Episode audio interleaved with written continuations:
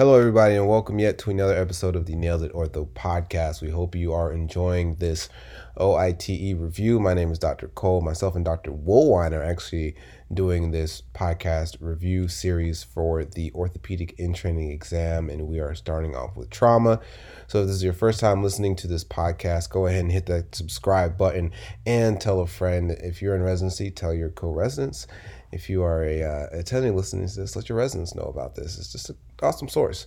But anyways, nonetheless, we will continue on with our trauma review. Today we will continue where we left off on last episode. We will talk about the humeral shaft fractures and we'll go all the way down to the olecranon. So without further ado, please enjoy our episode.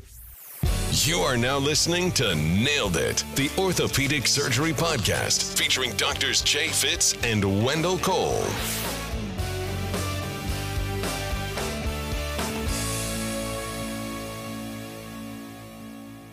Um, and I know that you talked about the uh, four or five uh, DCP plates uh, briefly, just because of their early saved weight bearing.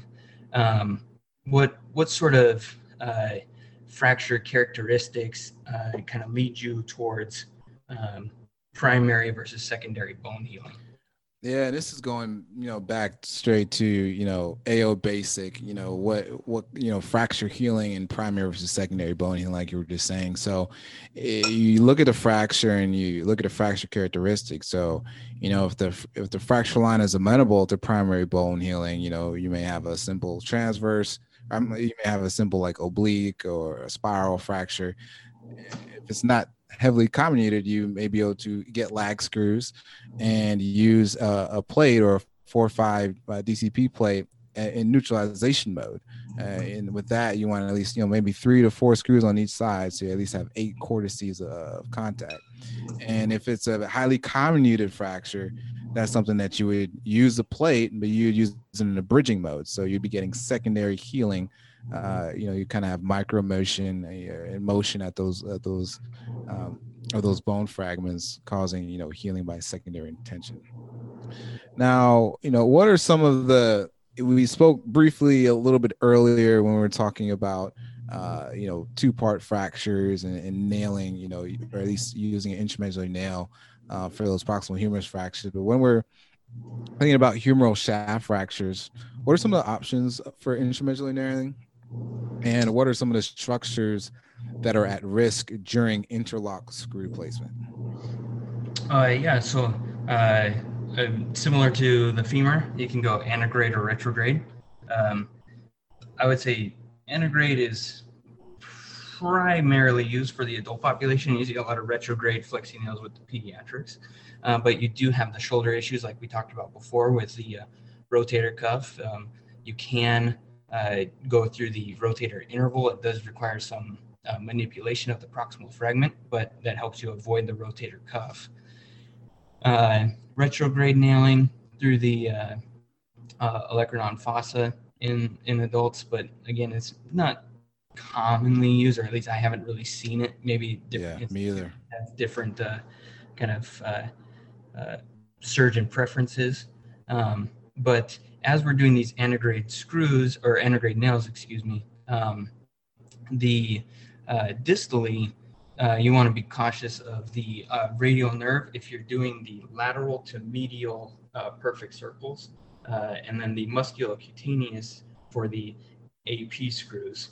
Um, and how this is commonly tested is it'll talk about a patient that had humerus fracture, intramedullary nails, but they come back for their two week post op, and they're saying that they have decreased sensation over the volar lateral forearm, which is the continuation of the musculocutaneous nerve after it's innervated uh, biceps and brachialis.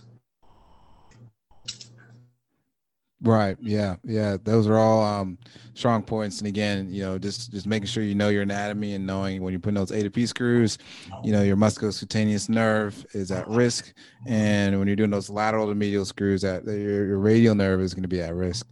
Um, so we talked a little bit about plating, and we talked about a little bit about nailing is there any difference in outcomes or, or any or union rates for nailing versus uh, plating for these humeral shaft fractures? So similar, uh, similar union rates and functional outcomes between them.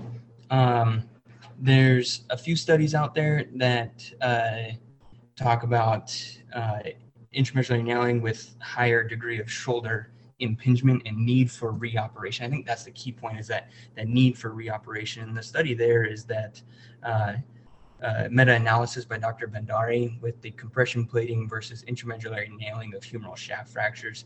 Um, they just found that uh, dynamic compression uh, plating was uh, led to lower reoperation rates. And um, some consider ORIF to be the gold standard. Um, but uh, as will be the topic throughout our careers, but, but uh, can be found for one uh, technique, we can refute it with another study. So uh, I think it's yep. just good to use uh, good surgical practices, uh, good surgical technique, and and using what's good in your hands. I mean, if if the ORIF with a plate is what you do and it's what you're good at, then by all means go ahead and do it. And same goes for the intramedullary nails. Yeah, totally agree. And, and so in patients that, um, you know, we, we briefly mentioned a little bit earlier, but in patients that have a humeral shaft fracture and an associated radial nerve palsy, how long does it take for the nerve function to return? Uh, what seems like forever, especially for um, yeah. It's it's one of those where I mean you're seeing them back on a fairly regular basis because you you want to catch it as soon as possible, but it can take up to three to six months for about 92% of them to resolve. Um, and uh, if they don't resolve by about six weeks, um, I would say most still get an EMG, even though it's still controversial since they can still recover up to six months. I would say that most still do get it just because you want to try and catch these complete uh, nerve palsies as uh, early as possible so that you can refer them out to either a, a, neurovascular specialist, like a hand and upper extremity surgeon uh, that can do an autograft versus a nerve conduit. Um, but a lot of them do recover. It does take patience. It does take a lot of patient education and coddling, but um, a lot of them do recover. And when we're looking for the recovery, um, what's typically the uh, the first and last things we look for? Yeah. So uh, at least tested wise, uh, one of the things that returns first is is a brachioradialis, and I'm trying to think of a way to remember that. I, I, like you know, I guess it you know it helps radial deviation um, I don't have a good way to remember that besides just just brute memory. Uh, but the last thing to return is going to be your EPL and, and your EIP. So I guess you're the, the last thing you'll be able to do is give somebody a thumbs up. Maybe maybe that's the way to remember it. Um, yeah. That's one of the last things as far and, and point your finger at them. So the last things you're going to be able to do is is is look at them and say, Doc, you did it by pointing your finger at them. That's EIP, and then giving them a thumbs up. That's EPL. So that's the last thing that returns in um, in, in cases of radial nerve palsy. Now another topic that we always ask about uh, what are in what is an indication to acutely explore a radial nerve in the setting of a humeral shaft fracture? Um, so one is uh, open fracture but an open fracture from a a non-ballistic penetrating wound, so like a, a knife or uh, something else like that would be a good indication to acutely explore the radial nerve. Um, with open fractures, you're probably going to go in and debride it and make sure that it's not uh, incarcerated within the uh, fracture site itself. Um, the gunshot wounds, I think, are a little bit controversial. Um, especially, I mean, not the low velocity gunshot wounds, because those are most likely due to uh, just a, a kind of blunt trauma to the tissues from the bullet. But high velocity uh, rounds um, can damage a nerve more, so you may want to explore those. Uh, and then, uh, obviously, like we're doing down in the ER, we're checking uh, nerve function before reduction and after reduction. So if they, if it is in before you reduce, you reduce, you go and put a coaptation splint on, you come and check on them 15, 20 minutes later, and it is out, then you want to uh, consider taking off that splint taking it down and getting it back before you attempt another close reduction. Yep. And then uh, no, go ahead. uh, for the uh, humeral shaft non-unions, let's say we we did everything right, or at least we thought, and they developed a non-union. What type of uh, what's your uh, game plan now? Well, you know, with non-unions, and I think you know you can kind of use the same principle and you know attacking all of them. Is first you kind of develop what the non-union type, you determine what the non-union type is. So you take a look at X-rays. Is there a bunch of grow uh, of of bone that's trying to grow? A bunch of callus? Is there no callus? You know, so is it an atrophic non-union? Uh, is it a hypertrophic non-union where you see a bunch of callus, or is it kind of an oligotrophic uh, non-union where it's a, a little bit in between? Um, so atrophic non-unions, um, those need stability and they need biology because you know that's not the the bones aren't um, uh, aren't aren't healing the way that it should. So for those, you're gonna plate and you're gonna graft those. For the hypertrophic uh, non-unions, where you go and you see an abundant of callus formation, you know that the bone wants to wants to wants to uh, wants to heal, but it just needs some stability. So for those, you will plate those. So again, humeral shaft non-unions determine what the type of a non-union it is. If it's an atrophic non-union, it needs some biology. So plate it and graft it. If it's hypertrophic, it needs some stability. So plate it. Yeah. Um, now, moving on down the limb a little bit further, we can uh, touch on some distal humerus fractures. So what are the i guess the kind of groups of uh, distal humerus fractures? Yeah i mean uh, kind of the ao classification of these we're looking at the uh, like 13 uh, or like class 13 fractures. So one is the humerus three is the distal portion. Uh, so we're looking at supracondylar which has no intraarticular extension. You can get a single column fracture or a bicolumnar fractures um, just kind of increasing in complexity and uh, uh, kind of fractured displacement there. Um, but when you're evaluating these, um, because it's around the elbow and you have so many deforming forces, uh, good things to uh, initially do is uh, consider a traction view. So kind of pulling on that arm, not crazy, causing too much pain, but gives you a good kind of idea of uh, what's going on with the uh, fracture lines. And then um, obviously you can get a CT scan with or without 3D recons uh, to help further characterize the, uh, the fracture there. Um, but if we're looking at a classification, because there has to be a classification for everything in orthopedics, if not, we would be unable to uh, proceed as a specialty. So uh, classification scheme or system for uh, distal humerus fractures.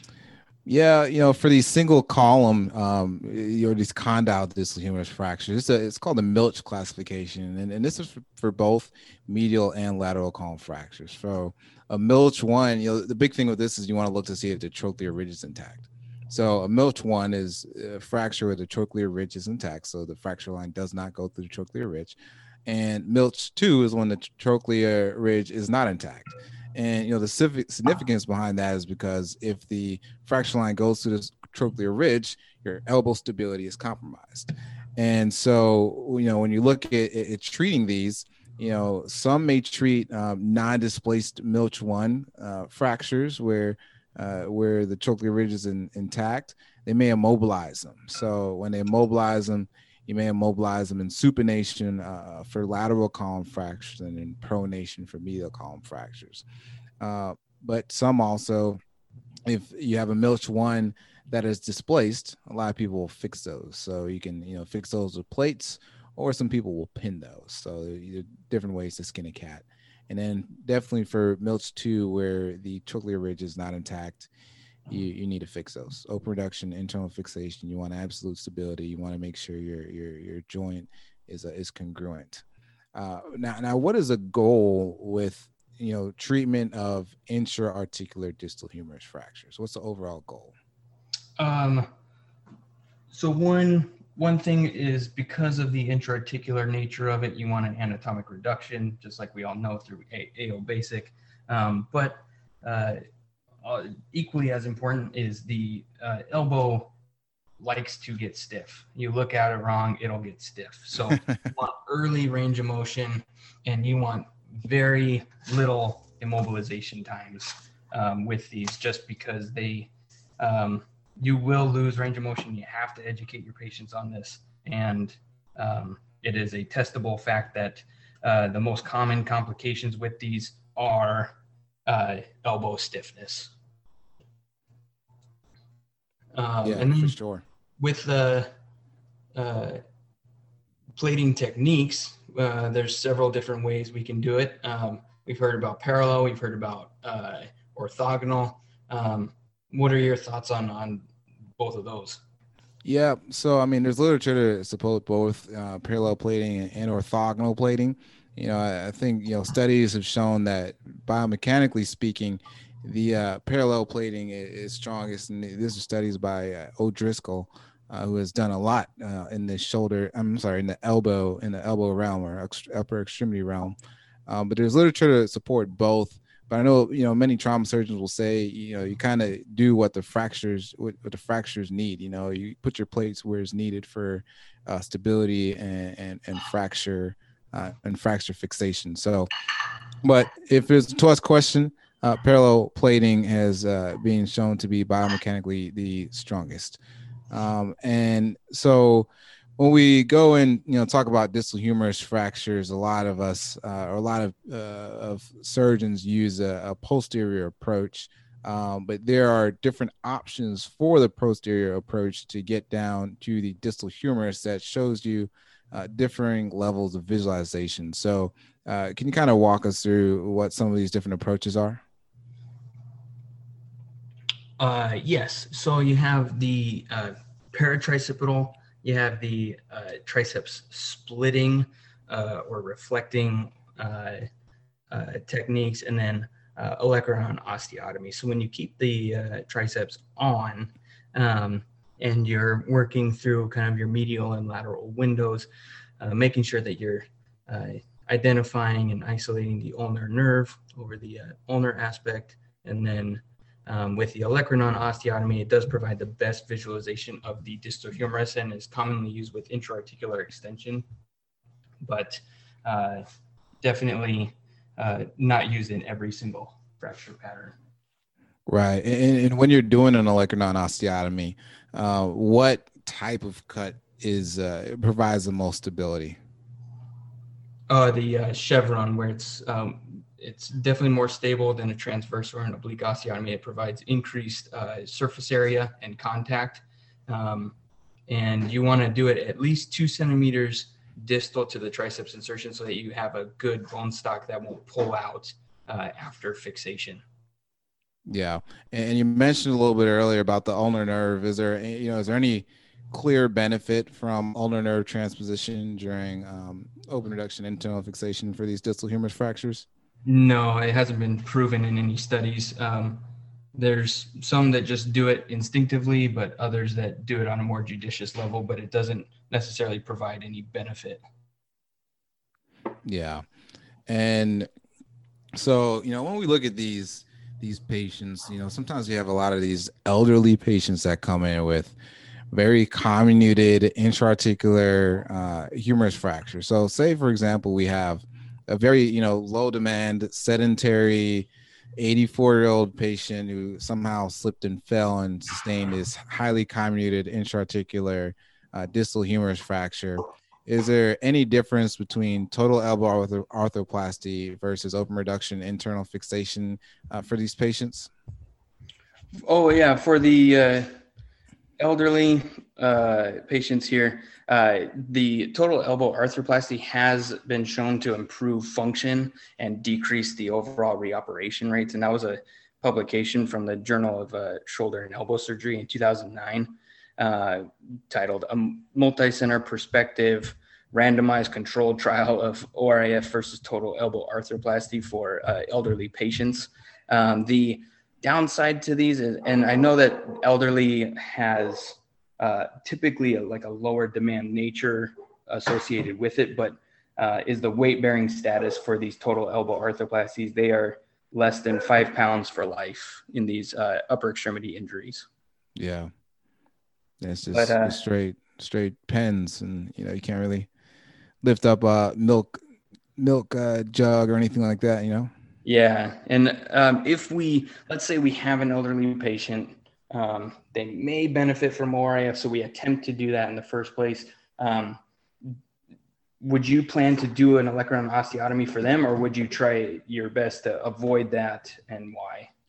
Yeah, no, I mean, if I'm, you know, if there's an elderly patient that, that you're even considering doing a total elbow on, you know, you have that thought in your mind, I would not do an um an olecranon osteotomy because you'll have issues with the component fixation. Okay, uh, so you want to preserve the proximal ulna, and you know you can kind of do this using a, a tricep sparing approach if if you're trying to fix it at first, but you know once you once you do your osteotomy, then you know it's you, have a, a, hard time trying to um, trying to fix those components for a total elbow arthroplasty. So just be hesitant uh, before you do a, an olecranon uh, osteotomy in a patient that you want to do a total elbow on.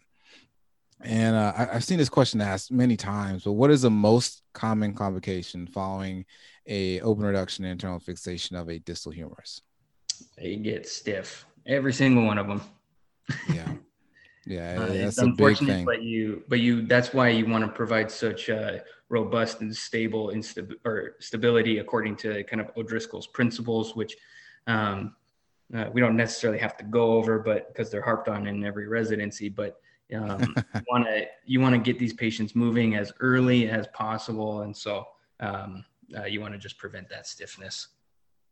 Yeah, and so now moving forward to you know fractures of the capitellum is there a classification well we know there's a classification system based on we're in the field of orthopedics yeah. but what is the classification system? Like what are some of the things you should be on the lookout for for these capitellum fractures? Yeah so it's uh, the Bryan Morrey and uh, type 1 through 4 uh, type 1 is a uh, complete capitellum fracture. A type 2 is a shearing uh, fracture of the articular cartilage. So it's kind of a um, like you'll see a, a C sign. It's not the entire capitellum itself, but it's just the kind of subchondral bone and articular surface. Uh, type three is a comminuted capitellum, and then the type four is a coronal shear, but it also uh, extends over into the trochlea itself. And um, it's these are intraarticular fractures. Um, so what's typically your uh, treatment algorithm for non-op versus op management? Yeah, so you know, for these for these non-displaced fractures, um, some some people treat these non-operatively with splinting, uh, but for anything that is displaced, anything more, definitely more than two millimeters, you know, they they uh, benefit from open reduction and internal fixation. And sometimes for these highly comminuted capitellum fracture, fractures, uh, someone consider uh, this fragment excision uh, if you can't, you know, get a way to uh, uh, fix it or hold it in place. Mm-hmm. Uh, and, and, we talked about that that type four capitellum fracture where you have the coronal shear that includes both the capitellum and the trochlea. So you know you're talking about your radiocapitellar joint as well as your ulnohumeral joint. Uh, what is you know what's kind of the recommended approach for these type four capitellum fractures? Uh, so one, uh, you can uh, do a lateral approach, um, which uh, is similar to like a lateral epicondyle fracture for a pediatric patient. And if you can visualize everything and then use headless compression screws once you've reduced the fracture. But uh, similar to other fractures of the distal humerus, an olecranon osteotomy could be used, um, which can provide kind of more uh, thorough visualization of the capitellum and the trochlea. You can clamp it and then again use headless compression screws since you are in the uh, articular cartilage uh, fixing yeah. these fractures. Um, and now, since we've talked about creating our own fractures in the olecranon, what about a uh, just regular old run of the mill olecranon fractures? Uh, what are your thoughts on uh, treating non displaced fractures? Yeah, you know, um, non-displaced, you know, olecranon fractures themselves are, are pretty rare. You know, you have the, you know, the pull of the soft tissues at the triceps kind of being one of the deforming forces, uh, you know, on the olecranon. But for those that are truly non-displaced, uh, eh, you know, in, in the correct patients, some may, you know, treat those non-operatively and splint them and, you know, either six anywhere from 60 to 90 degrees of flexion for about seven to 10 days, and then start them off with range of motion. Again, you know, big thing is you don't want to immobilize the elbow for too long. You want to start them off with some uh, range of motion. Uh, now, what about our uh, displaced non-comminuted olecranon fractures? How do we treat those? So this is the classic AO tension band uh, construct. They, they show pictures all over the place. Um, you can do uh, tension band wiring versus tension band screws, which um, essentially what, what you do is you, you're placing your pins or your screw across the fracture site, uh, close to the uh, kind of uh, articular surface, and then you're running a tension band across the posterior surface uh, to turn those tensile forces across the posterior olecranon into compressive forces across the joint.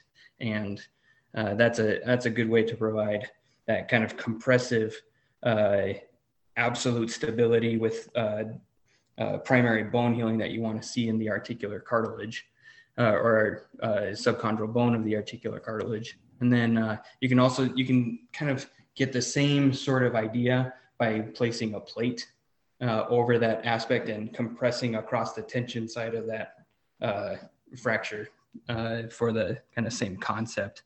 Um, and if you are going to do the classic kind of tension band wiring with K wires, uh, what uh, what sort of things do you want to be careful of?